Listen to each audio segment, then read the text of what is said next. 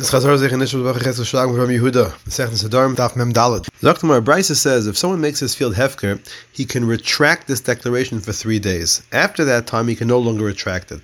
If he says the field should be hefker for one day, or for one week, or for one month, or for one year, or even for one shemitah cycle, he can retract it as long as no one has come and claimed it from hefker.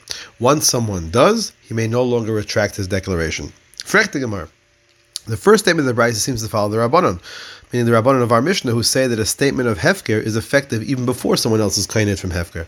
And the second statement seems to follow Rabbi Yossi, who says that you can retract until someone is kained from Hefker.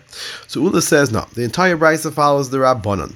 Since the case of someone making his field hefker for a definite amount of time, meaning a day, a week, or a month, is uncommon, it's not something which is normally done, it shows that this person is not really looking to, to separate himself from this field, and therefore we assume that this person also meant to only make this hefker effective once someone else is kainet for hefker. And that's why, in that case, the Rabbanan say you have to wait till someone else is kainet.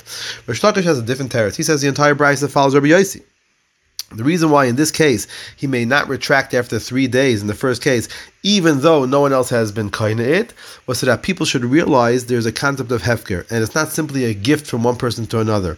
Meaning, if it only becomes hefker when someone takes it, we may look at it as a gift and would say that the produce is therefore subject to meiser, when in truth it's not, because hefker is part of meiser. So therefore, we say that uh, you may not retract it after three days, so people understand this concept of hefker. For Gemara. According to Reish Lakish, why didn't the Rabbanan institute that it should become hefker and not be subject to, to, to, to, retraction immediately? Why you have to wait three days?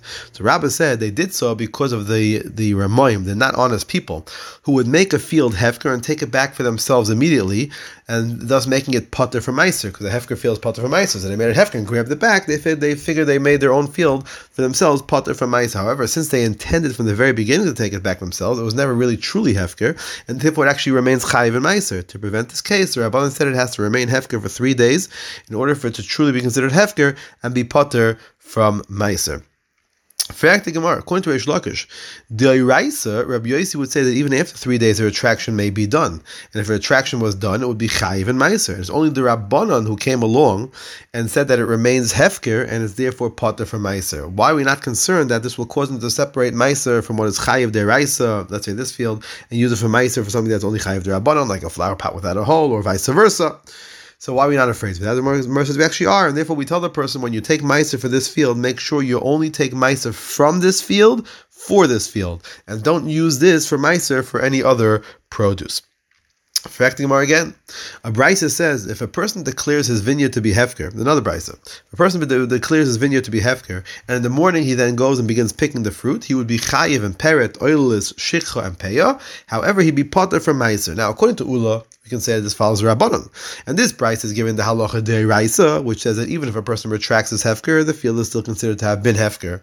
However, according to Reish Lakish, who says that this brisa follows that the brisa before, and the chariot this brisa also follows Rabbi Yossi, so why is the produce of this field potter from Meiser? Even the Oraisa, he can retract the hefker, and as such, it should remain chayiv and Meiser. Why does it become potter from Meiser? For the Gemara, Reish Lakish will say that although the previous Brises and Hanami followed Rabbi Yossi, this Brise and Hanami only follows the Rabbanon.